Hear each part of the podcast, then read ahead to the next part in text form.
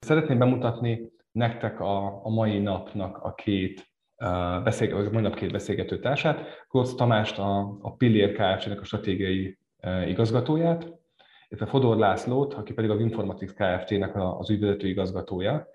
És igazából mi azért vagyunk most itt, mert külön-külön beszélgettünk már robotokról, külön-külön beszélgettünk RPA-ról, most megint behozunk valami hárombetűs dolgot az ERP, CRM, meg nem is tudom mik mellé, és van egy olyan fogalom, van egy olyan, nem is tudom, hívhatjuk ezt divat irányzatnak, vagy bármi hasonlónak, ami mostanában így egyre jobban eléri a cégeket, ezt pedig hívhatjuk, nem tudom, szép magyar angolsággal, talán automatizmusoknak. Ennek az egyik legfontosabb célja talán az, hogy megkönnyítsük a munkát, megkönnyítsük az életünket, megkönnyítsük azt, hogy nagyon nehezen találunk most már mondjuk kollégákat. Megkönnyítsük azt, hogy a meglévő kollégáink mondjuk ne égjenek ki. És mi is a, a Dataxo azon dolgozunk, hogy, hogy olyan automatizmusokkal segítsük a cégeket, amivel, amivel a hétköznapjaikat tudják meg, megkönnyíteni, gyors, quick winjeik legyenek, és ne érezzék azt, hogy a robotok elveszik a munkánkat, mert ugye ezt gyakran hallottuk, sőt, hát volt egy, egy olyan ipari fordulom, ahogy gyakorlatilag még szét is törték őket. Szoftverrobotokat nem tudom, hogy fognak törni, maximum a laptopok fognak röpködni, de, de azt a témát járnánk igazából körbe, hogy mi is ez az RPA, hogyan működik, mire jó, mire nem jó, mi az, ami, amiben a hétköznapokban gyorsan tud segíteni. Lesz egy, egy, egy rövid bemutatója, egy rövid sztori annak, hogy magánál az adóhatóságnál hogyan működik egy, egy robot, akinek még nevet is adtak, és ez hogyan lett, hogy ennek neve lett, és mondjuk hogyan került be a naphoz egy ilyen robot, nagyon érdekes a története. és hogy ez igazából milyen tanulságot szolgál azoknak, akik ezzel szeretnének foglalkozni. Úgyhogy vágjunk is bele igazából a, a dologba. Én Porkáról vagyok a Dataxo Groupnak a, a vezérigazgatója, és uh, akkor vágjunk bele. Uh, mi is igazából, Tamás Laci, a, az RPA? Minek a rövidítése? Uh, lehet ezt úgy hívni, hogy szoftver robot, vagy igazából ezzel csak szegénykémet ledegradáljuk? Honnan indult, mi ez, hol használják, ez egy nagyon új technológia, vagy nagyon régi, csak RPA néven sokkal, sokkal jobban hangzik. Mesélnétek kérlek arról pár gondolatban, hogy igazából mi is az RPA?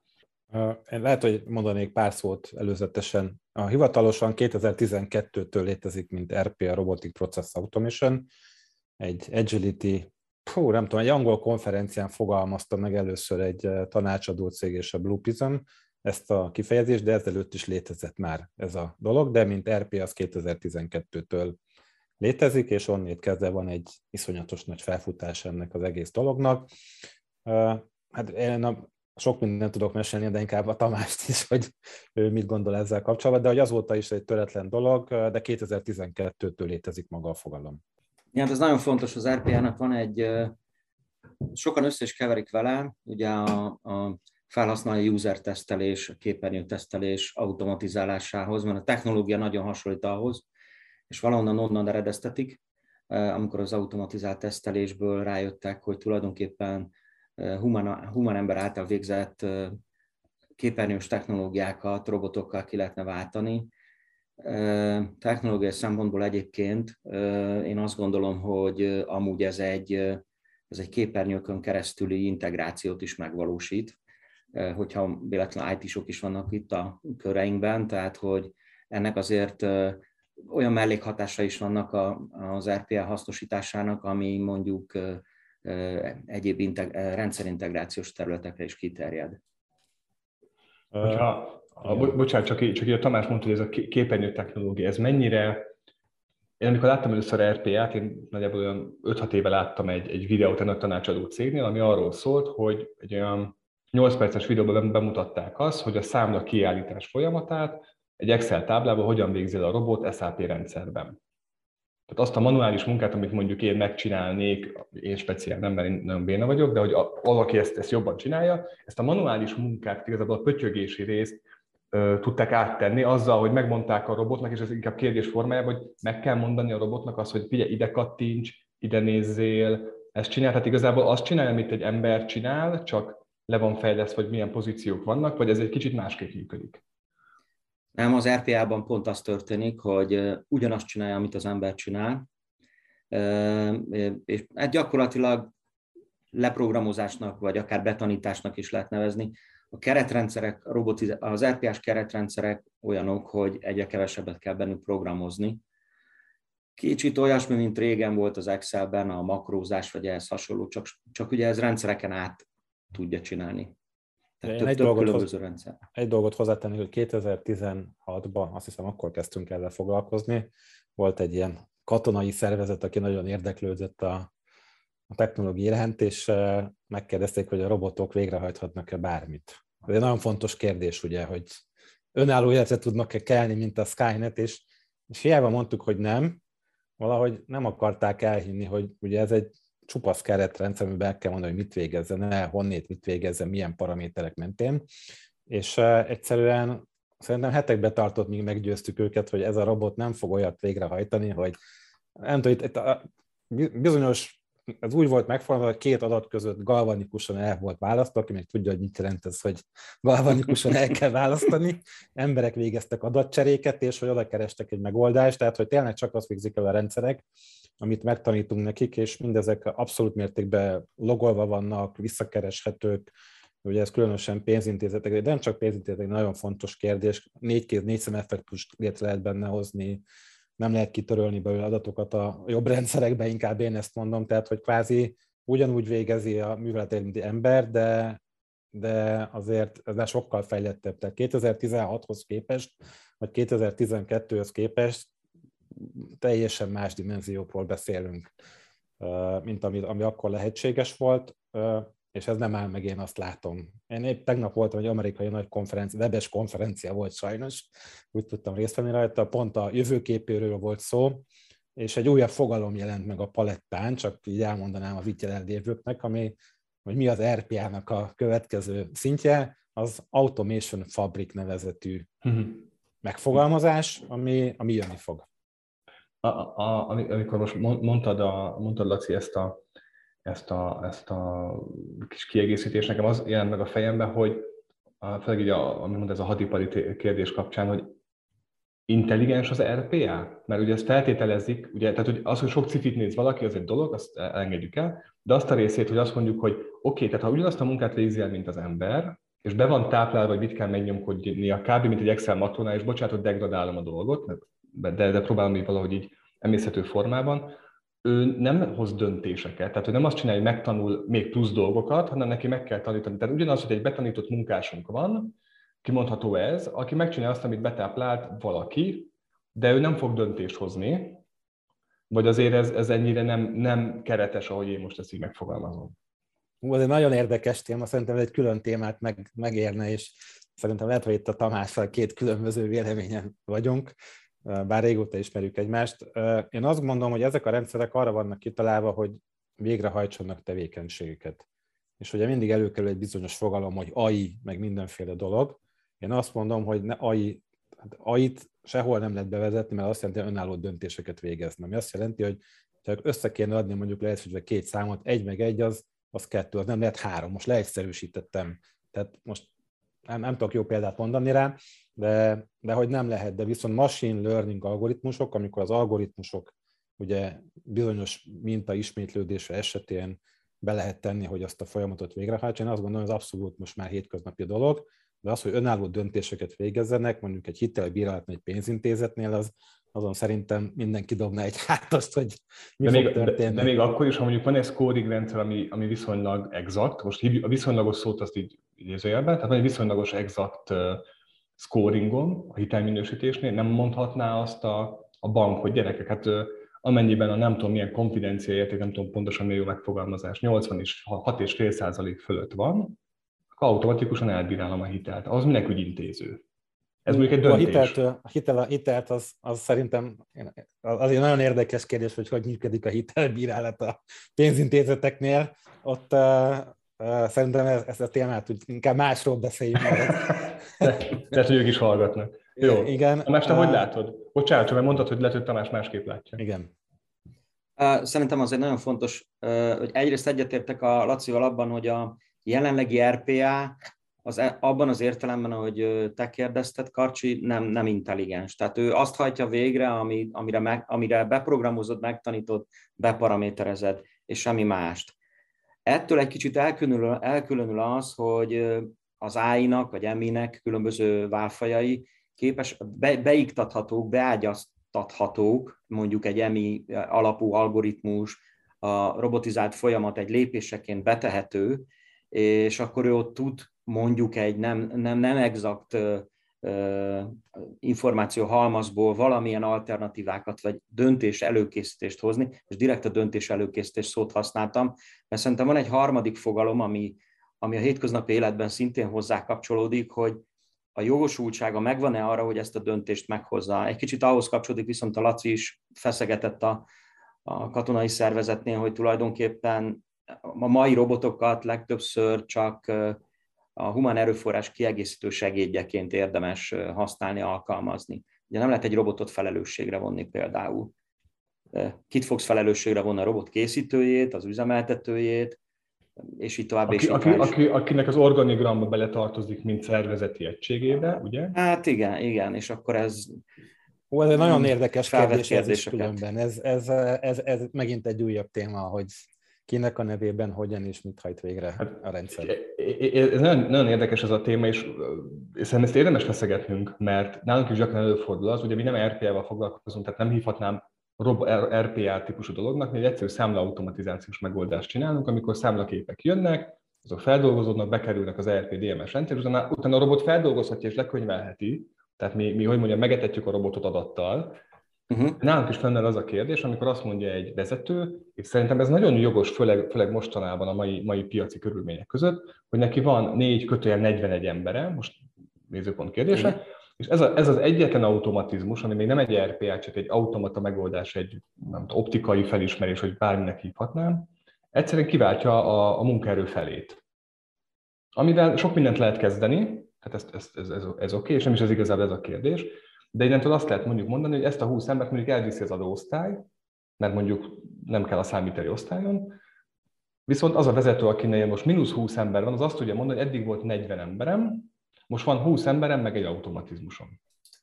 Hogy ez milyen gyakori, amikor az történik, hogy igazából kiváltja azt a típusú humán munkát, amit most az előbb beszéltünk, hogy azt tehát hívjuk humán asszisztensnek, tehát kiváltja azt a pötyögést, amit amúgy én nem szeretnék mm. pötyögni, Viszont tudok nagyobb hozzáadott értékű munkát végezni mm, a szervezeten belül, és az történik, hogy, hogy a vezető meg ott fog állni, hogy lesz tíz ember helyett két embere, meg egy, meg egy robotja, most csúnyán fogalmazva, vagy nem szépen fogalmazva, mi, nagyon sok minden változik. Tehát, ez hogy, tehát hogy, hogyan lehet ezt megélni, tapasztalni, kommunikálni, szervezetileg felépíteni, ez, mi, mi erről a tapasztalat? Mert azért szerintem ez egy, ez egy fontos pont, mert ez nem technológiai kérdés, ugye, hanem inkább a szervezeti, ami sokkal szerintem össze, összetettebb. Hát, mondd Laci. Mondja Tamás, bocsánat. Ja, mondja csak nyugodtan. Én azt szerettem volna mondani, hogy mi nagyon sok intézmény, intézmény szervezettel dolgoztunk, intézménnyel is, és én azt látom, hogy ez nem probléma. Ez a kérdés viszont mostanában kerül elő a bevezetett nagyrendszerek kapcsán, hogy mi, mit, mi történik a keletkezett megtakarítással, a munkerővel, mit csinálunk. Amikor az első projektet eladtuk Magyarországon, egy távközlési cég volt, én emlékszem, nem akarták elhinni, hogy működik a rendszer, és be kellett mutatni egy ügyfélszolgálatnak az automatizálását, de mi tudtuk, hogy működni fog, a vezérigazgató nem akart elhinni, de végül is elhitte, amikor látta. Arról volt szó, most nem mennék bele részletekbe, hogy egy vidéki call centernek az automatizáció, bizonyos feladatnak az automatizációja, hiba jegyeknek a kezelése, és az volt a kérdés a végén, hogy fölvegyen-e újabb két call center asszisztenst, vagy ne. És a döntés az lett, hogy a rendszert megveszik, mi nagyon örültünk ennek, hogy a rendszer bevezethető volt, és az lett a döntés, hogy a call centerben nem az, hogy föl kell venni embert, plusz kettőt, hanem még föl teher, tehermentesült meglévő személy, és át tudták helyezni arra a területre, hogy mondjuk többet beszélgessen az ügyféle, legyen kedvesebb mondjuk, tehát hogy kicsit szórakoztassa. Tehát nagyon sok aspektusa van, de ez napjainkban abszolút előkerült, hogy hogyan lehet visszamérni, és mit kezdünk azzal, hogy mondjuk egy szervezet megtakarított két millió dollárt évente Magyarországon, egy amerikai múlt ilyen rendszerrel, és mi történik azzal a mondjuk két millió dollárnyi összeggel vagy munkaerővel, megtakarítással, vagy hogy mi lesz? Ez, ez egy nagyon érdekes kérdés. Főleg úgy, hogy könyvitelileg nincs ilyen sorom, hogy RP által megtakarított üzemi eredmény. Tehát ez nem létező fogalom jelenleg, legalábbis, de ezt majd ezt lehet, hogy a következő húsz évben ki lehet lobbizni. Értem. Igen, de az alelnök, a pénzügyi alelnök nagyon jól tudja, hogy ez a szám létezik, és valahol el kéne venni, vagy hozzáadni. Igen. Hát azért szerintem tekintve, hogy az RPA az általában humán, humánok át, humán ember által végzett folyamatot egyszer, automatizál, egyszerűsít, igazából ezek a megtakarítások majdnem mindig uh, full-time employee költségekben jelentkeznek. Ezeknek a költségeknek a megtakarítása leginkább például a NAV-nál sem az volt, hogy elbocsátások keletkeztek ebből, hanem itt eleve túlterheltség volt az ügyfélszolgálaton, és nem tudták teljesíteni ezeket a, nem tudtak egy csomó feladatot ellátni, azáltal, hogy a robot beállt és segített, át tudták csoportosítani ezeket az erő, a erőforrásokat kicsit magasabb, összetettebb feladatok előállítására, készítésére. Tehát ezzel, e, a, a megtakarítás itt a, a, a NAV-nál az igazából abban jelentkezett, hogy több feladatot tudnak akkor elvégezni. Én kicsit érzek benne ilyen tyúk, hogy a, bocs Laci, bocsánat, csak egy gondolat ez, hogy, hogy, hogy a, a, a tyúk vagy a tojás gondolata. Tehát, hogy előbb gondolok arra, hogy automatizálni szeretnék valamit, megnézem az eszközrendszert, bevezettem, és úristen, de jó felszabadult egy csomó, csomó FTE, most hívjuk ki, mert az jól számszerűsíthető. Tehát le tudom igazolni mondjuk a menedzsmentnek, hogy a matek megvan, uh-huh. akkor a szervezetben meg keletkezik egy vákum, hogyha van, tehát hogy 5-8 embernél már, hogyha keletkezik az, hogy a manuális munkának egy túlnyomó része legyen a 30% a munkaidőnek, már megváltozik, akkor azért az már, az már jelentős erőforrás megtakarítás, amit ugye rövid, hosszú távon vagy középtávon change management azért kezelni kell, mert lehet, hogy át kell helyezni valakit, lehet, hogy amit mondtál, Laci, az nagyon jó példa volt az ügyfélszolgálat, legyen kedvesebb, vagy kevésbé égjen ki a kolléga, mert ugye új kollégát onboardolni, meg tehát fölvenni, onboardolni már egyre drágább, sőt, igen, de szerintem ez sokkal összetettebb kérdés, mint hogy csak FTI, tehát hogy Abszolút. az annál, annál, annál több, mert dolgoztunk egy amerikai cégnek, és beszélni kellett a controlling vezetővel, és ő azt mondta, hogy nem érdekli abszolút az FTA megtakarítás. Ő azt mondta, hogy azt tudja, hogy ha érkeznek adatok, ott kb. 6% hiba van, ez egy 20 milliárdos dollárban cég, és ő azt mondta, hogy ha ezt a, ezt a hiba százalékot lejjebb lehet vinni, akkor ő ezzel boldog. A 6%-ból ezt most őt nem emlékszem pontosan. Tehát őt abszolút nem érdekelte az, hogy FT megtakarítás legyen. Hát a, a másik oldalat érdekelte, de a controlling department nem érdekelte. És mondanék egy másik példát, amikor Magyarországon 2019-ben a ugye 2019 már sajnos, amikor a Covid berobbant, és bevezették a hitelmoratóriumot, hogy lehetett választani, hogy át lehet ütemezni a hiteleket a pénzintézeteknél. A pénzintézeteknek kb. 30 napjuk volt erre, hogy megtegyék, vagy még annál rövidebb, és egyszerűen ezt humán munkaerővel képtelenség volt megoldani. De a bankok megoldották, és szinte minden robotok végezték el a hiteleknek az újra struktúrálását és ezeknek a beállítását rendszereken keresztül. Hát azért szerintem meg lehet tippelni, ez mekkora összeg lehet. Én, nekem nincs fogalma róla, én csak tippelni tudok. Tehát, hogy nagyon sok mérőszámmal, amit mögé lehet tenni, az FTI, mindenki azt mondja, FTI-ben mérjük, és milyen egyszerű, de, de sokkal komplexebb ez a kérdés szerintem. Tehát pontosság, át lehet utánozni feladatokat, például, hogy éjszaka lehet végeztetni olyan munkát, amit nem lehet. Most erre tudnék mondani egy másik példát, egy bank, aki azért vezet rendszert, mert tudom, hogy nem hangzik jól, nem akar túlórát fizetni az embereknek. Mert hogy a robotok elvégezték éjszaka a munkát, ünnepnapokon elvégezték, nem kellett külön pótlókat fizetni, és itt az FT ugyanúgy megmarad, de valójában a költségszintekkel játszottak. Tehát nagyon, nagyon sok aspektusa van ennek az egésznek szerintem. Ezzel teljesen egyetértek, hogy az FT az csak az egyik mérőszám. Az, hogy de a legfontosabb. A... Igen, hogy kinek mi a hajtóerő, hogy mondjak egy Igen. egészen extrémet, ugye mi a Pillér alapvetően egy informatikai cég, nálunk a, a verzióváltáshoz követelték ki az üzemeltetők, hogy készítsünk egy, egy házi belső robotot, mert a robot az inputot annyira exaktul megrágja, mielőtt feldolgozza, hogy így a fejlesztők kénytelenek egy nagyon precíz szoftververziót kiadni a kezükből, és nem pedig arra bazírozni, hogy majd az üzemeltető valamit, amit ott ő még nem fejezett be befejezni. Úgy is érti, úgy is érti, jó van az úgy. Igen. Igen. Úgyhogy ez egy, ez, egy, ez egy teljesen más aspektus volt, nekem is nehéz volt ezt felfogni, megérteni, de nagyon jó minta példája annak, amit a Laci az előbb mondott, hogy hogy nagyon sok hajtó e, ereje, vagy jó néhány hajtó ereje tud lenni. Egyébként a adatbeviteli pontosság, amit egy robot csinál, nem téveszt annyit, nem fáraszt, nem fárad el, nem, nem egy szabadságra, cigiszünet, kávé nincsen. Ezek mind benne vannak. Um, itt a Lacinak, Lacinak volt egy, egy, egy többször elhangzó gondolat, itt, itt repkedtek a milliárdok dollárban. Egyfelől nagyon szívesen megismerkednék ezzel a kontroller vezetővel, mert nagyon tetszik ez a... Svájcban lakik nagyon szép helyen, egy tópartján. Imádnám az offline meetinget vele. Viszont Viszont ebből úgy hangzik nekem, hogy ez egy ilyen úrimuri, tehát hogy a kis magyar KKV büdös életben nem kapja meg az RP-et, mert olyan rohadt drága, hogy mi beszélgettünk már erről, ugye soron kívül, vagy beszélgettünk már erről, hogy azért az új generációs RPA-k, tehát amik a mostani időszakban indultak be, azért azok már más metódus alapján működnek. Azt egy kicsit el tudnád mondani, hogy hol van az a limit, az a határ, az a, az a nem a csillagos ég és a fölött, hanem a hogyan tudja elérni az átlag magyar KKV, aki, aki be van szorulva abba, hogy nem talál embert, ha talál embert, rengeteg probléma van, megengedheti már magának, hogy bizonyos egyszerűbb feladatok, és csak ilyen, bocsánat az egyszerű feladat degradálására, de hogy, hogy egy bérszámfejtési feladat, mondjuk egy könyvelőnél, vagy egy adófolyószámla lekérdezés, vagy egy vagy olyan típusú manuális munkák, amiket, bocsánat, hogy ma ezt mondom, de agy nélkül csinál már az ember, mert tudja, hova kell kattintani, és végig kattingatja a megfelelő program a megfelelő gombokat, de hogy, hogy ez elérhető most már ilyen KKV szinten is akár.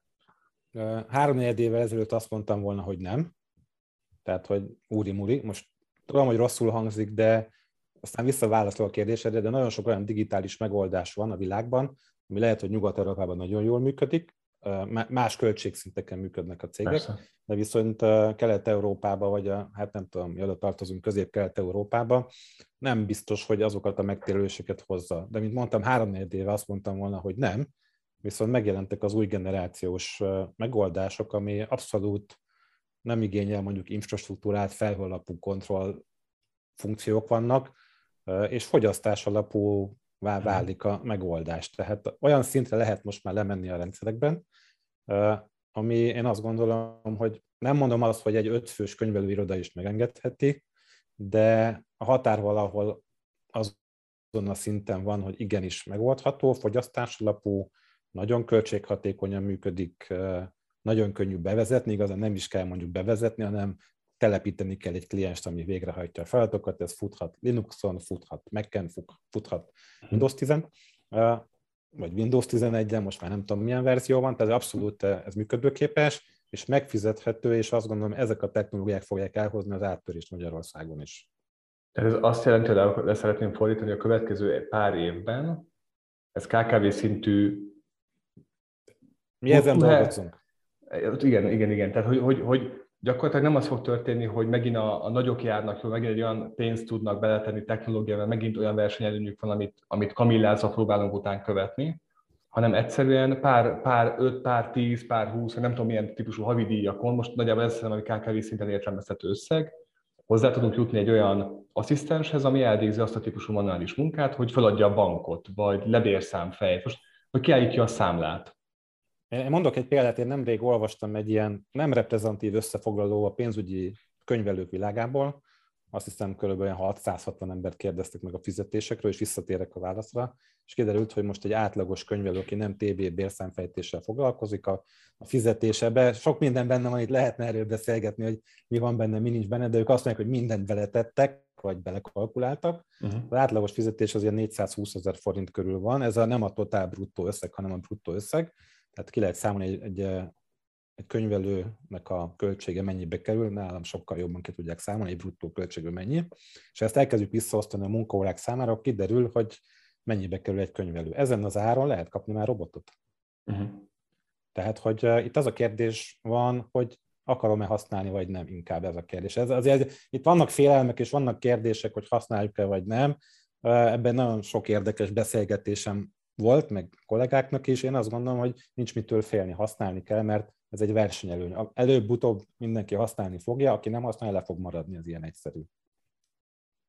Tehát ilyen 5 ezer forintos havi díjjel olyan robotokat lehet venni, ami, amit arról kódol mindenki. Nem tudok jobbat mondani, mert hogy szépen fogalmazom meg, olyan képesség lehet jutni, ami, ami, el, ami, ami elképzelhetetlen volt három életében. Uh-huh.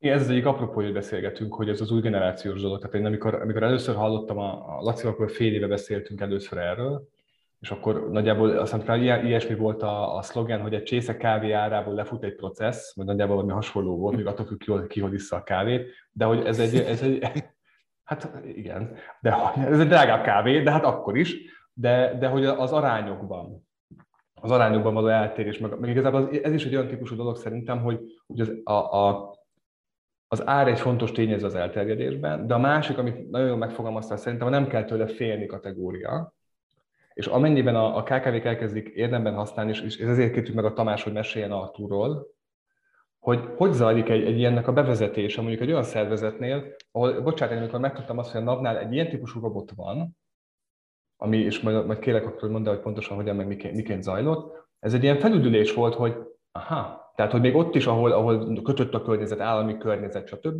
még ott is van ennek úgy helye, most, és igazából nem az, a, a, a, az árra vagy a, a bevezetési költségre szeretném kicsúcsosítani, de ott ti ezt bevezettétek, megismertettétek a kollégákkal, hogy végigment egy, egy processzen, az nagyon izgalmas, hogy ezt el tudnál nekünk mondani, Tamás, mert nagyon izgalmas.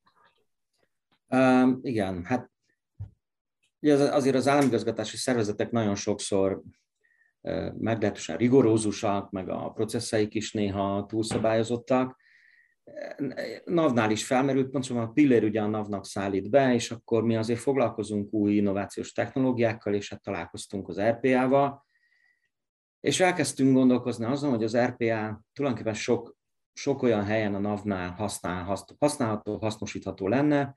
Az, az adóügyi szakfőigazgató asszony egy nagyon nyitott, innovációra nyitott hölgy, és amikor neki az RPA lehetőségeiről beszéltünk, akkor ő egyből azt mondta, hogy hát a NAV ügyfélszolgálatai azok teljes ő felügyeli őket, és hogy nagyon-nagyon túl vannak terhelve, és akkor mondtuk, hogy jó, hát akkor próbáljuk meg, válasszunk ki egy-két folyamatot, ami egyébként, hát hogy is fogalmazok, szóval ez a, ez a bányász munka, amikor nem lebecsülve a bányászok munkát, de amikor a nagyon monoton tevékenység sok számban ismétlődik, ugye az Artur jövedelemigazolások kiállítását csinálja, ez egy több százer példányt ad ki a NAV-ből évente, ez egy monoton, nagy számban ismétlődő, de ugyanakkor ráadásul nem is egyenletes terhelést okoz, mert általában május-júniusban többet adnak ki, meg évvégén, meg hogyha van valami kampány, nem tudom én, ahol a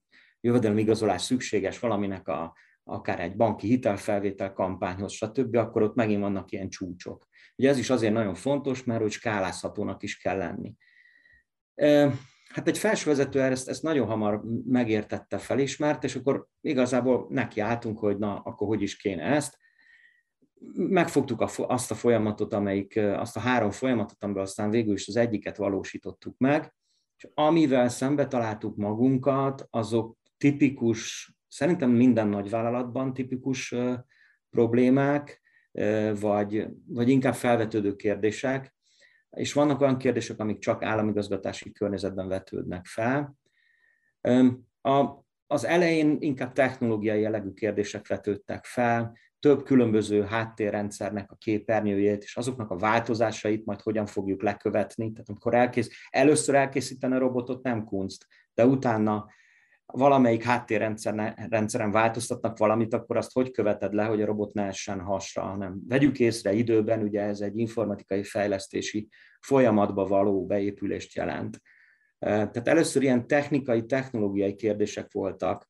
Egyébként zárójelbe jegyzem meg, megint egy kicsit, hogy egy ilyen robot rendszerbe állításával például a háttérrendszereknek a terhelhetőségét is elég jól lehet tesztelni, mert ugye a robot az pillanatok alatt elvégzi azt a munkát, amit egyébként a human ember bármilyen gyorsan géppel nem végezel olyan gyorsan, és ezzel rögtön meg is terheled a háttérrendszert is, tehát erre is figyelni kellett egy kicsit, hogy azokat ne terheljük túl, mert akkor meg, akkor meg más, más folyamatok fognak hasrásni.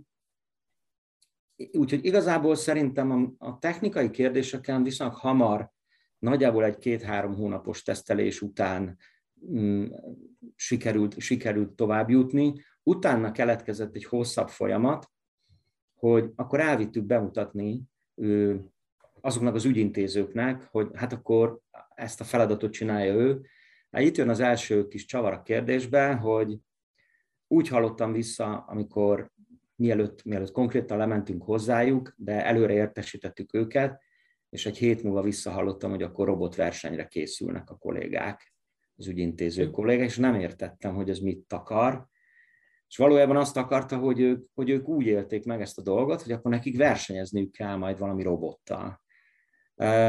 Hát hozzáteszem, a, a, a versenyt a kollégák nyerték, de ez, ez ahogy a Forma 1 szokás mondani, ez csak ugye a, a, az idő. Egy körön, egy, igen, az egy körön egy, az egy, egy körös időmérőt, mégpedig azért egyébként, mert mert alapvetően egy körön az egész folyamatnak a lefutását az befolyásolja, hogy a backend, a háttérrendszerek, amikből szedjük az adatokat, mennyire gyorsak. Plusz a robot az úgy, volt be, úgy van beállítva, hogy minden egyes háttérrendszerbe külön-külön bejelentkezik.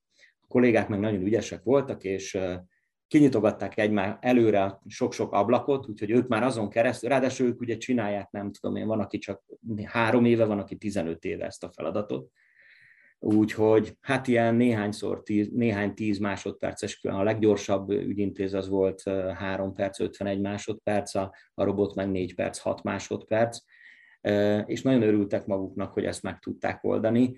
Nem kezdtünk el olyasmiről beszélni, hogy természetesen a robotnak nem feltétlenül kell ugyanabban a sorrendben végrehajtani a feladatokat, mint hogy ezt egy humán végrehajtja, párhuzamosíthatnánk is, stb. stb. De ez most nem volt cél az elején a pilótnál az is hozzátartozik a dologhoz, hogy amikor legelőször megkérdeztük a kollégákat, mennyi idő alatt csináltuk meg ezt a processzt, akkor az volt a válasz, hogy jó, hát ez, ez 10-15 perc is van.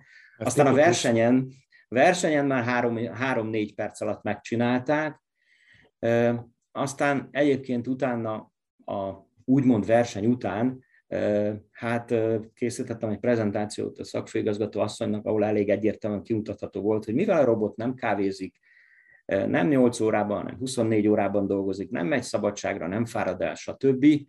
Ezért gyakorlatilag éves viszonylatban olyan 4-5 embert ez az egy fajta robot, erre az egyfajta feladatra fel tud szabadítani, tehermentesíteni tud, ami, ami egy nagyon fontos szám. Na akkor jött a következő helyzet, hogy akkor még jobban megijedtek a kollégák, mert akkor már akkor, akkor, akkor úgy érezték, hogy hiába nyertek a egykörös időmérőn, mégis vesztesei lesznek a dolognak. Ugye itt jön be az, amit te is említettél, Karcs, hogy change management, tehát hogy nagyon megijedt minden változástól, az emberek általában félnek, az államigazgatásban dolgozók meg még inkább. És itt akkor egy kicsit módosítani kellett a kommunikációs stratégiám, és hát azt találtam ki, hogy a, a robot az tulajdonképpen az ő kollégájuk, aki nekik segít. Ez egyébként egy másik aspektusból, a felelősségi aspektusból kényszerhelyzet is volt, de így lehetett beállítani, hogy leírtam, hogy 18.026 alkalmazott plusz egy, aki a NAV-nál dolgozik, a plusz egy az első digitális kollégájuk, és mintha egy ilyen HR folyamaton mentünk volna végig, hogy volt a toborzási folyamat, volt a, gyak, a, a próbaidő, amikor gyakornokoskodott, és utána áll majd élesbe a robot, és hát amikor élesbe áll, akkor is juniorként a szeniorok munkáját segíti. Ezzel a koncepcióval egy kicsit elejét lehetett venni ennek a, ennek a félelemnek, ami, ami jött a, a kollégák oldaláról, és így jobban el is fogadták, illetve azt a kérdéskört is, amit az elején már itt bedobtam és feszegettünk, hogy mire van jogosultsága egy ilyen robotnak. Ugye azért itt a, az adóhivatal berkein belül azért olyan olyan adatokat, szenzitív adatokat kezelnek, stb. stb. És innentől, amihez fontos, hogy mihez van jogosultsága, ez egy ilyen jogi szabályozási kérdés, amit szintén meg kellett ugorni, és egy ilyen típusú szervezetnél ez egy pár hónapot elvisz. És miközben ez a jogi szabályozási procedúra volt, az a fajta megszemélyesítés, amit én az elején csak úgy hívtam, hogy digitális kolléga, az átment egy, egy igazi megszemélyesítésbe, az adóhivatal dolgozói által, mert ők nevezték el Artúrnak. És akkor jöttem rá, hogy ez... van? Ennél szoftverrobotról nehéz fényképet csinálni. Hát valami avatar tudod tenni, igen. Igen, egy avatar kellene. De hát, hogy ez mennyire komoly, tehát külön tasszáma van, van a navos alkalmazatoknak van egy belső tasszáma, és Artúrnak is van egy saját tasszáma.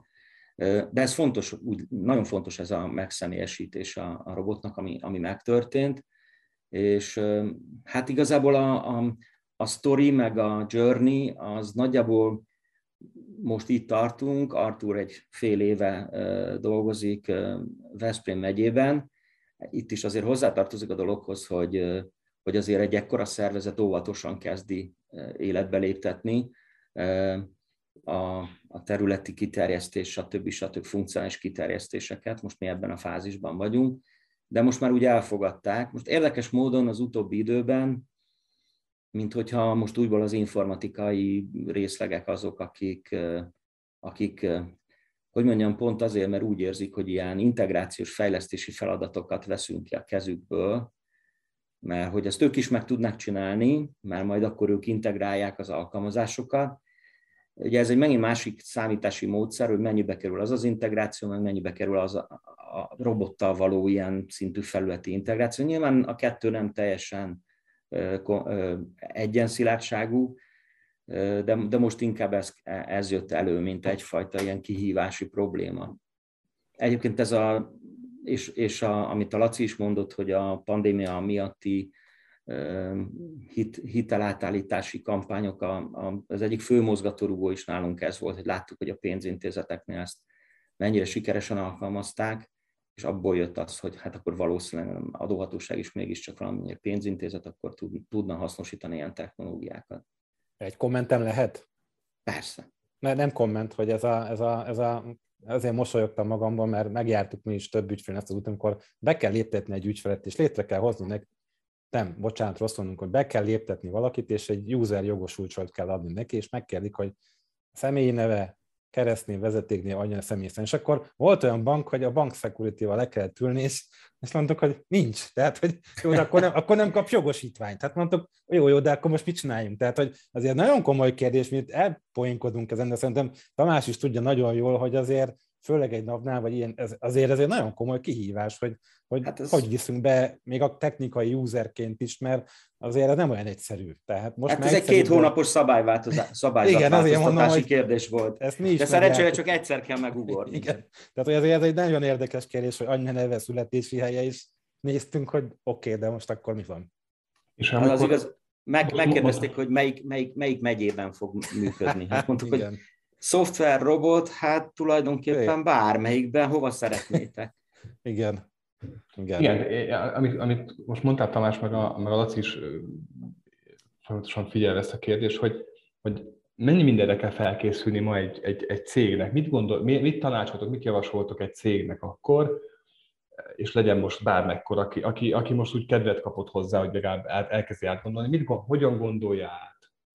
Milyen lép, milyen ilyen pár tippet adni pár lépésben, hogy mit érdemes átgondolni, mit érdemes megfontolni, mik, mik a csapdák, mik azok a dolgok, aminek tök nem technikai természete van, hanem amit most beszélget. Tehát amit most te is elmondtál, más az igazából a technikai volt a legkisebb rész, ha jól sejtem. Tehát ez a, ez a, ez a tipikus Pareto 20-80. Azon volt a legkönnyebb átmenni. Igen, igen, igen. Hogy, hogy mit javasoltok azoknak, akik most hallgatnak minket? Hát szerintem a, legfont, a legfontosabb, ja, bocsánat, a, a legfontosabb az, hogy a, az RPA, az, ahogy te is említetted Karcsi az elején, hogy az az automatizációnak az egyik formája. Tehát, hogy ez az egész onnan indul, hogy mit akar automatizálni, mit akar gyorsítani, kényelmesebbé tenni. Ez a legfontosabb. Ha ezt kitalálta, akkor, akkor meg lehet nézni, hogy melyek azok a folyamatok, uh-huh. amelyek alkalmasak a robotizációra. Hát ilyen csúnyán pestesen szórva minden, ami néger munka. Tehát ami nagyon monoton, ami nagyon favágós, az alkalmas tud lenni. És ennek, so, ennek fognak örülni az alkalmazottak is, tehát a dolgozók is, akiknél ezt ki tudja váltani. Szerintem ez a, ez a kiinduló, az egyik kiinduló sarokpont. Uh-huh. Hagyok a Lacinak is lehetőséget. Mennyit tennék hozzá, hogy az elején ugye mindenki nagyon lelkes volt, amikor megjelent az RP, és én mindig hűtöttem a kedélyeket, hogy ez nem olyan, mint a fokhagyma, hogy ez is jó a vámpírok ellen, hogy, hogy mindent visz, tehát hogy, hogy azért ez, ez nem így van, és tehát, hogy valahogy el kellett magyarázni, hogy nem mindenre jó, de én azt javaslom mindenki, hogy bele kell vágni, keresni kell egy olyan folyamatot, amit, amit biztos, hogy lehet automatizálni. Az lehet, hogy hülye hangzik, de azért fontos, nem tudom másképp fogalmazni szebben, mert a sikerélmény fogja megmutatni azt, hogy mennyire vezethető be, mert eleve egy olyan folyamattal kezdeni, ami nyögvenyelős, és nem is biztos, hogy elvárt eredményt hozza, akkor az lehet, hogy az egészet visszaveti cégen belül, közben viszont lehetne hozna, hozhatna olyan eredményeket, megtérüléseket bármilyen szempontból, ami, amiért megéri alkalmazni, akár csak egy részben. Tehát nem abba kell gondolkodni, hogy egy teljes folyamatot automatizálok, ugye ebből indult a teljes történet, hanem bizonyos részfolyamatokat is lehet automatizálni, nagy mértékben segíti a munkavégzését a dolgozónak. Tehát keresni kell, én is azt gondolom, hogy nagyon sok cégnél van nagyon sok folyamat. A mostani új generációs túlok lehetőséget is adnak, bele kell vágni, ki kell próbálni. Én azt szoktam mondani, hogy anélkül azt mondani, hogy nem, mint ki, valaki kipróbálta volna, az, nagyon rossz vezető szerintem a napjainkban, aki, aki anélkül mondja ezt egy ilyen technológia, hogy nem akarja alkalmazni, mert ő tesztelte volna. Igen, mert, mert nagyon sok, sok kockázatcsökkentés van most már ezeknél a technológiáknál. Tehát mi a Laci úgy találkoztunk, hogy Laci is próbálkoztak RP alapú számla feldolgozással, de most mondjuk, hogy drága volt, ez egy jó szó most de lehet, hogy, lehet, hogy más technikák akadálya is volt, de, de nem mindenre jó. Én azt vettem észre, hogy vannak olyan dolgok, amire nagyon jó, valamire, valamire kifejezetten nem jó, tehát hogy például olyan dolog, amire mondjuk már van egy bejáratott technológia, ez lehetnek akár az interfészelésektől kezdve adatfeldolgozás, dokumentumkezelés, a többi. Viszont mi azt, azt tapasztaljuk, hogy, hogy érdemes kicsit úgy gondolkodni, most azt mondom, hogy lean szemléletre ez kicsit így lehet, hogy megint távolra visz, de az iparból azokat a pontokat átvenni, hogy ilyen cellákba gondolkodni. Tehát van egy teljes folyamatunk, hogy megnézni azt, hogy mi gyakran találkozunk az, hogy felgyorsítjuk a számlafeldolgozást, több tízezer számla gyorsan ott van. De utána a számla jóváhagyás mindig egy teljesen manuális, személyekhez kötött, nulla, nulla automatizmus tartalmazó valami. Tehát lehet, hogy az, a folyamatom egy ilyen pici része felgyorsult, de utána lévő cellák nem gyorsultak fel, akkor igazából a teljes folyamaton minimálisat tudott gyorsulni. Ez azt végig gondolom, mik azok a quick finek, amivel be lehet bizonyítani a szervezetnek fájdalommentesen, hogy ez működik. Én ezt, ezt, ezt tapasztalom, hogy oké, okay, egy ez a részfeladat teljesen jól működik. Például a jövedelemigazolás, az egy ilyen rész, rész mert, sokkal, ja, tehát, mert még mondtál is, hogy sokkal több területet meg tudhatok volna csinálni, tehát technológiailag. Ha az működik, és a kollégák elhiszik, és senkinek nem fáj, akkor, jó, akkor a következő legyen az, hogy mi automatikusan mondjuk kiadunk egy PO-t, vagy automatikusan fogunk számlázni, és számlázni az olyan, úristen, a számla kibocsátás, az egy külön, külön szeánsz. Tehát, hogy leülünk, megnézzük, mert ú, a, fú, izé, fú, milyen teljesítési dátumot írunk rá. Tehát, hogy van, van egy KKV szempontból egy ilyen típusú történet, de ha ezt, ezt az ember szerintem jól át tudja gondolni ezeket a cellákat, akkor talán meg tudja azt, azt nézni, hogy, hogy mik azok a feladatok, amiket, amiket uh, tud automatizálni viszonylag egyszerűbb eszközökkel. Most tudom, az RPA sem annyira bonyolult, de mondjuk hívjuk nem RPA típusú megoldásnak, mert mi az, ami az RPA kell, vagy mi az, ami az teljesen más. Meg szerintem, amit én tapasztalok, és javítsatok ki, hogy ha, ha, ha tévedek, vagy akár, a, akár kérdésként is vissza lehet dobni nekem a, a, a hallgatóságból, hogy néha azt érzem, hogy a folyamatunk maradjon ilyen, csak gyorsabb. Tehát gyorsabb lovakat akarunk, és nem autót. Én úgy szoktam mondani, hogy megpróbáljuk hozzá. belefaragni baltával az új eszközöket a régi folyamatba, de a folyamatot is hozzá kéne nyúlni, mert nem fog haladni gyorsabban az a ló. Tehát egy ló meg két ló, az lehet, hogy két lóerő, de, de véges. Én egy kommentet tennék hozzá, én azt szoktam mondani, hogy ez egy, egy nagyon sikamlós pálya, amiben elkezdünk belemenni, de ez a fajta automatizmus arról szól, hogy én azt a szlogent szoktam mondani, hogy optimalizáljunk az automatizációért. Tehát nem lehet újra gondolni a folyamatokat, mert valójában az a cég tudja ki használni, hogy hogy működik jól. Újra szervezni, BPR-ozni, ennek volt egy korszaka, amikor ez, ez nagyon, nagyon menő volt, de optimalizálni mindig lehet a folyamatokat. És én egy dolgot szeretnék mondani, hogy nekünk nagyon sok automatizációnk van a NAV-val, és a NAV-nak a rendszerei nagyon szépen működnek, akár apisok, akár milyenféle rendszerek, amik külsőleg elérhetők, automatizmus kapcsán. Tehát én mindenkinek javaslom azt, hogy akinek van valamiféle köze, vagy aktivitás kell a NAV-val végrehajtania, az abszolút használja ezeket a technológiákat, mert a, a NAV rendszerje, a dicséret pillérnek, NAV-nak nem tudom kinek, de, de tényleg nagyon szépen működnek. Tehát uh, mi is megdöbbentünk, és és ezt el kell ismerni, hogy nagyon jól működik, és valószínű ez a NAV digitalizáció ezt még jobban fogja generálni ezeket a lehetőségeket. Elég magas labdát dobtál föl most, mert, hát, mert, mert itt, itt, itt készültünk egy humorbombonnal, hogy szokta Fábri, után, Fábri után szabadon. Tehát most egy olyan bombon, amit így ide dobnék, ha már NAV és jó szolgáltatások, akkor nézzük meg, mi az, ami nem jó. Tehát mert, ami jó, azt köszönjük szépen, és poroszosan mondva az az elvárás. De, de fölmerült egy, egy kérdezőtől, hogy felolvasnám a teljes kérdést most, jó? Kb. kettő és fél percig fog tartani, nagyon összeszedett a kérdés. Megkérdeztük a kemény magot az adófolyószámla kérdésekről, ez kb. 25 darab nagyobb könyvelőirodát jelent, 1941-ből, tehát viszonylag a minta az elég, elég combos, és kb. 1300 vállalkozás könyvelnek. A témánk az adófolyószámla lekérdezés, amiről ma tudjuk, hogy egy Hát egy manuális feladat, tehát egyenként uh-huh. kell, sok kattintást végezni, és a végén kapunk egy valamit. Ebben fel gondol valaki. E, igen. És uh, meg lett mérve az, hogy kb. mennyi időt töltenek ezzel a könyvelők. Ez az ő bevallásuk, ezen ma vitatkozhatunk, hogy ez, ezek a számok hogy jönnek ki, vagy hogy nem jönnek ki.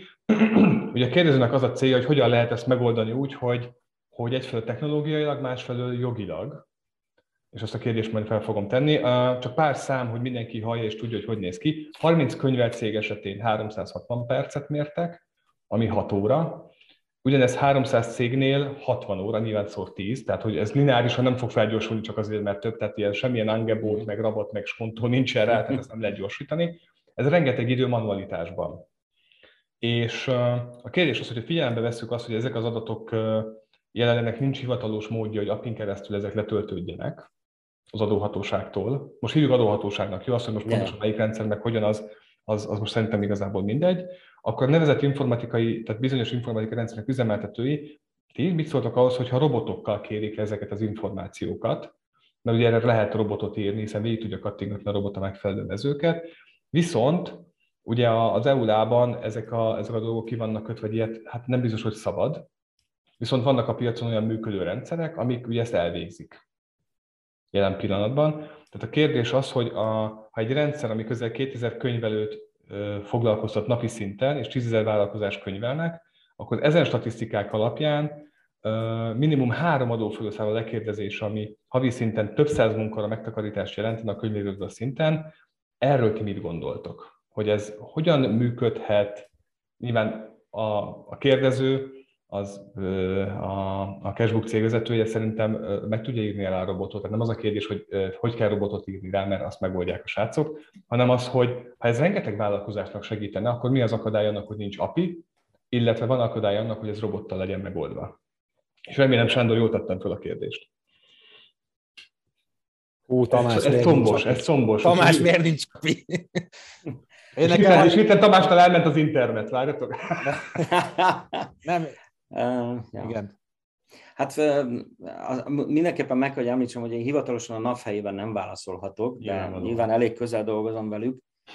Az egyik, tehát ennek a kérdésnek szerintem vannak olyan aspektusai, amik pont arra, uta, arra mutatnak rá, egyrészt rámutatnak arra, hogy azért sajnos a NAV-nak, és vannak, van, van egy csomó olyan elavult rendszer a NAV-nak, leginkább felhasználó interfész, felhasználó élmény kapcsán, ez a bizonyos ebbev is ilyen, eh, amit eh, anélkül, hogy hivatalos eh, dátumokat mondanék, a közeljövőben ez, ez meg fog újulni, és, és akkor talán azt nem, nem vagyok meggyőződve róla, hogy nagyságrendeket tud javítani a, a manuális az adószámla, adó, manuális lekérdezésén, de, de ha nem is nagyságrendeket, de két számegyű százalékot meg egy sokkal értelmesebb felhasználó élményt tud teremteni. Tehát már ez is valamekkora előrelépés és segítség tud lenni. A, a, ez csak részben válasz a kérdésre, de... Igen, mert lesz-e hozzá API az, az igazi kérdés, hogy ez... A, a másik kérdés, igen, amit, amit szintén el tudok mondani, hogy ugye a NAV-nak jelenleg is vannak gép-gép kapcsolatai, tehát API-s interfészei, én most nem vagyok felhatalmazva rá, de el fogom vinni ezt a, ezt a, ezt a, ezt a, ezt a kérdéskört, és ha, ha nem foglalkoznak bent a házban ezzel, akkor, akkor fel fogom vetetni a listára, hogy kezdjenek el foglalkozni ezzel, mert ez láthatólag nagyon, nagyon sokak számára egy komoly kihívás, és szeretnének ebben előrelépni mert hogy szerintem az igazi megoldás az ebben a helyzetben nem a robotizáció, hanem, a, hanem a, valójában az API, API interfész, egy rendes API interfész kialakítása lenne. Amúgy meg addig is az átmeneti időben, hiszen élni kell, dolgozni kell. Én azt gondolom, hogy az igazi, tehát lehet, lehet technikailag szerintem semmi akadálya nincs, hogy valaki megírjon egy robotot erre, és azzal csinálja. Nem vagyok meggyőződve róla egyébként, hogy az EBF képes lesz sokkal gyorsabban kiszolgálni, mint backend rendszer a robotot is, tehát eh, lehet, hogy nem lesz, eh, nem fog humán embert leterhelni, de sokkal felgyorsítani a feladatot nem biztos, hogy lehet majd, mert nem, nem fogja bírni a háttérrendszer a kiszolgálást, szerintem. Uh, illetve egy kicsit hát a... más a véleményem itt. Jó, akkor, akkor tett hozzá. Nem, nem, nem, nem, nem, nem, nem akarom megzavarni a gondolatmenetet. Én azt mondom, hogy most ez nem a reklám helye, de ez, erre van megoldás, az a helyzet. És nem véletlenül, amit a Tamás mondja, egy nagyon fontos kérdés, hogy a háttérrendszerek mit tudnak és mire képesek. Ez, ez robot, robotikában egy nagyon fontos kérdés, hogy ezzel foglalkozni kell, hogy ne üssük szét a háttérrendszert, mert, mert akkor lehet, hogy az egész szolgáltatás kiesik. Tehát egy nagyon fontos kérdés, ha valaki robotot fejleszt, hogy nem lehet csak úgy nekiesni. Ez, ez nem a, ez nem a low írok egy alkalmazást, és széthajtom a, a dolgot, erre nagyon is figyelni kell, de erre van megoldás, ugye, és tényleg nem a reklám helyét szeretném mondani, tehát, hogy az én ismeretem szerint ugye úgy lehet az EBF-hez hozzáférni, hogy van egy KU, KU azonosító, amin keresztül be lehet lépni, és ott el lehet érni feladatokat, föl kell adni az igényléseket, és a rendszer majd legenerálja, hogy Tamás, te is mondtad, hogy majd egyszer csak elkészül az a fájl, amit letesz oda, és azt le lehet tölteni. Én nem látok abba a semmiféle jogi problémát, hogy ezt a kaus azonosításon keresztül robotokkal végre lehessen hajtani. Van rá példa. Uh-huh. Okay, rendben, reméljük, hogy, hogy megadtátok a választ. Most van még kereken 5 percünk, és jött egy, jött egy kérdést, hogy eddig a mi tapasztalat, mi a tapasztalatotok arról, hogy magyarországi vezetők mennyire nyitottak az RPA megoldások bevezetésére, mennyire könnyű nekik átadni a technológiában rejlő lehetőségeket? Röviden a kérdés, mennyire könnyű elszélszelni nekik? Laci, mit gondolsz? Mennyire könnyen tudjátok elszélszelni? Uh, szerintem egyszerű a kérdés, csak visszakanyarodunk oda, hogy minden vezető fölteszi a harmadik kérdést, hogy oké, okay, mibe kerül a rendszer, és uh-huh. Mennyit tudok megtakarítani. És én erre mondtam ezt egy fél évvel ezelőtt, hogy három évvel ezelőtt más mondtam volna, mint most. Én azt gondolom, hogy most fog elkövetkezni az a pillanat az új generációs megoldásoknál, amikor egy vezető nem fog gondolkodni, mert az az összeg, amit ki kell fizetni a rendszerre a működtetéséért, a sokkal olcsóbb lesz, mint hogy ő embereket találjon, egy nem lehet találni, ilyen munkákat nem nagyon akarnak elvégezni, a bérek mennek fölfelé. Tehát, hogy én, én azt gondolom, hogy ez egyre könnyebbé válik, és a helyzet az, ez katalizálja ez a hármas, hogy, hogy egyszerűen erre megoldást kell találni. Nem lehet mindent robotizálni, ezt ismét hozzátenni, hogy ez nem ezüstgolyó típusú dolog, de ez a dolog működik, nem véletlenül vannak ilyen görbéi a növekedésnek ezen a területen, és szerintem a Tamás is jó példa, és van különben más államigazgatás, aki nagy erővel elkezdte használni a, a robotokat, de erre Tamás tudja megmondani, hogy az ő, nem tudom, hogy te vezetőd volt-e, vagy nem pontosan, de hogy ő, ő milyen gyorsan fogadta ezt a gondolatot. Azok a katalizációs tényezők, amiket mondasz, szerintem egyel tudnám csak kiegészíteni ezzel a időszakos skálázhatósággal. Tehát a robotot pillanat alatt lehet skálázni, hogyha van egy kampány. Teljesen mindegy, hogy ez egy marketing kampány, és hogy gyorsan kell megcsinálni valamit, egy hitel, hitelátállítási kényszerhelyzet, amit a bankok használtak, vagy mondjuk egy elszélbevallás időszak a NAV-nál, tehát még ez egy harmadik tényező. Tehát Igen, ha a katalizáció... Igen. És ezek a katalizációs tényezők szerintem egyre erősödnek. Inkább és azt akkor... mondjátok, hogy elsősorban nem az RP, tehát mi is így csináljuk, hogy nem a technológia oldalra közelítjük meg, hogy figyeljetek, ez annyira innovatív, hogy végetek van. Tehát, Meg egy fontos dolog, hogy ez az egész üzenet, ez nem, ez nem informatikai kérdés. Egyetértek, így van. Nekünk az ügyfeleink, hát én nem tudom, hogy mi, ez nem igaz, rosszul mondom, tehát a mi vevőink, azok az üzleti oldal volt mindig. És most nem akarok megbántani senkit, ha van itt IT is a, a kolba, de de az IT-sokon úgy nyomták át, mint a húzat. Tehát, hogy én nem gondoltam volna, hogy ez létezik nagy intézményeknél, mert az üzlet azt mondta, hogy neki erre szüksége van, bizonyos paraméterek mentén, és mindenki szalutált.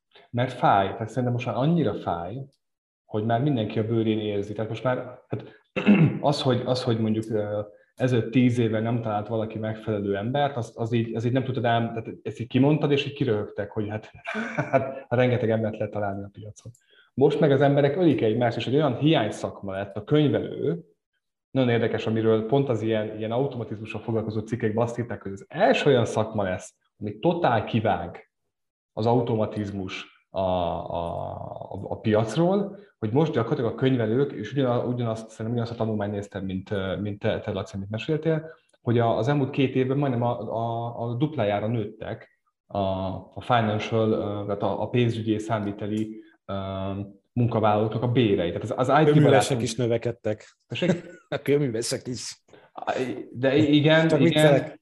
Ne, ne, de ez nem vicc, mert az is, tehát hogy ezt uh, szerintem sokan tudjuk. Tehát, hogy, hogy, hogy, hogy most már annyira jók ezek a jók, szélszempontból mondom, jók a driverek, egyik most néven ezt az oldalt nézzük, tehát szerintem nem, nem igazából a technológiát kell megérteniük a másik oldalon, azt, azt viszonylag hamar föl lehet fogni, hogy végig fogja nyomkodni a képernyőt egy robot. Nagyjából ez szerintem így elmondható. Fut egy környezetbe, ami igazából tök jó, prudens és, és biztonságos, de nem mellesleg ezt oldja meg, és ha abban segítünk, hogy hogyan tudja megoldani, és most így, és összefoglalva, amit beszéltünk, és az időnk már, már lejárt, tehát összefoglalva azt a részét, hogy, hogy igazából ez egy asszisztens, aki segíti azt a típusú manuális munkát, amit igazából egy robot el tud végezni, azért, hogy nagyobb hozzáadott értéket tudjanak adni azok a már elkötelezett, onboardolt kollégák, akik ebben kiégnek, megégnek, nem akarják csinálni, vagy éppen más területen nagyobb teljesítményt tudnának leadni, mondjuk sokkal kevesebb efforttal, vagy nem is kevesebb efforttal, de jobban érzik magukat, erre, erre jók az automatizmusok, hogy ez így össze lehet az egészet foglalni.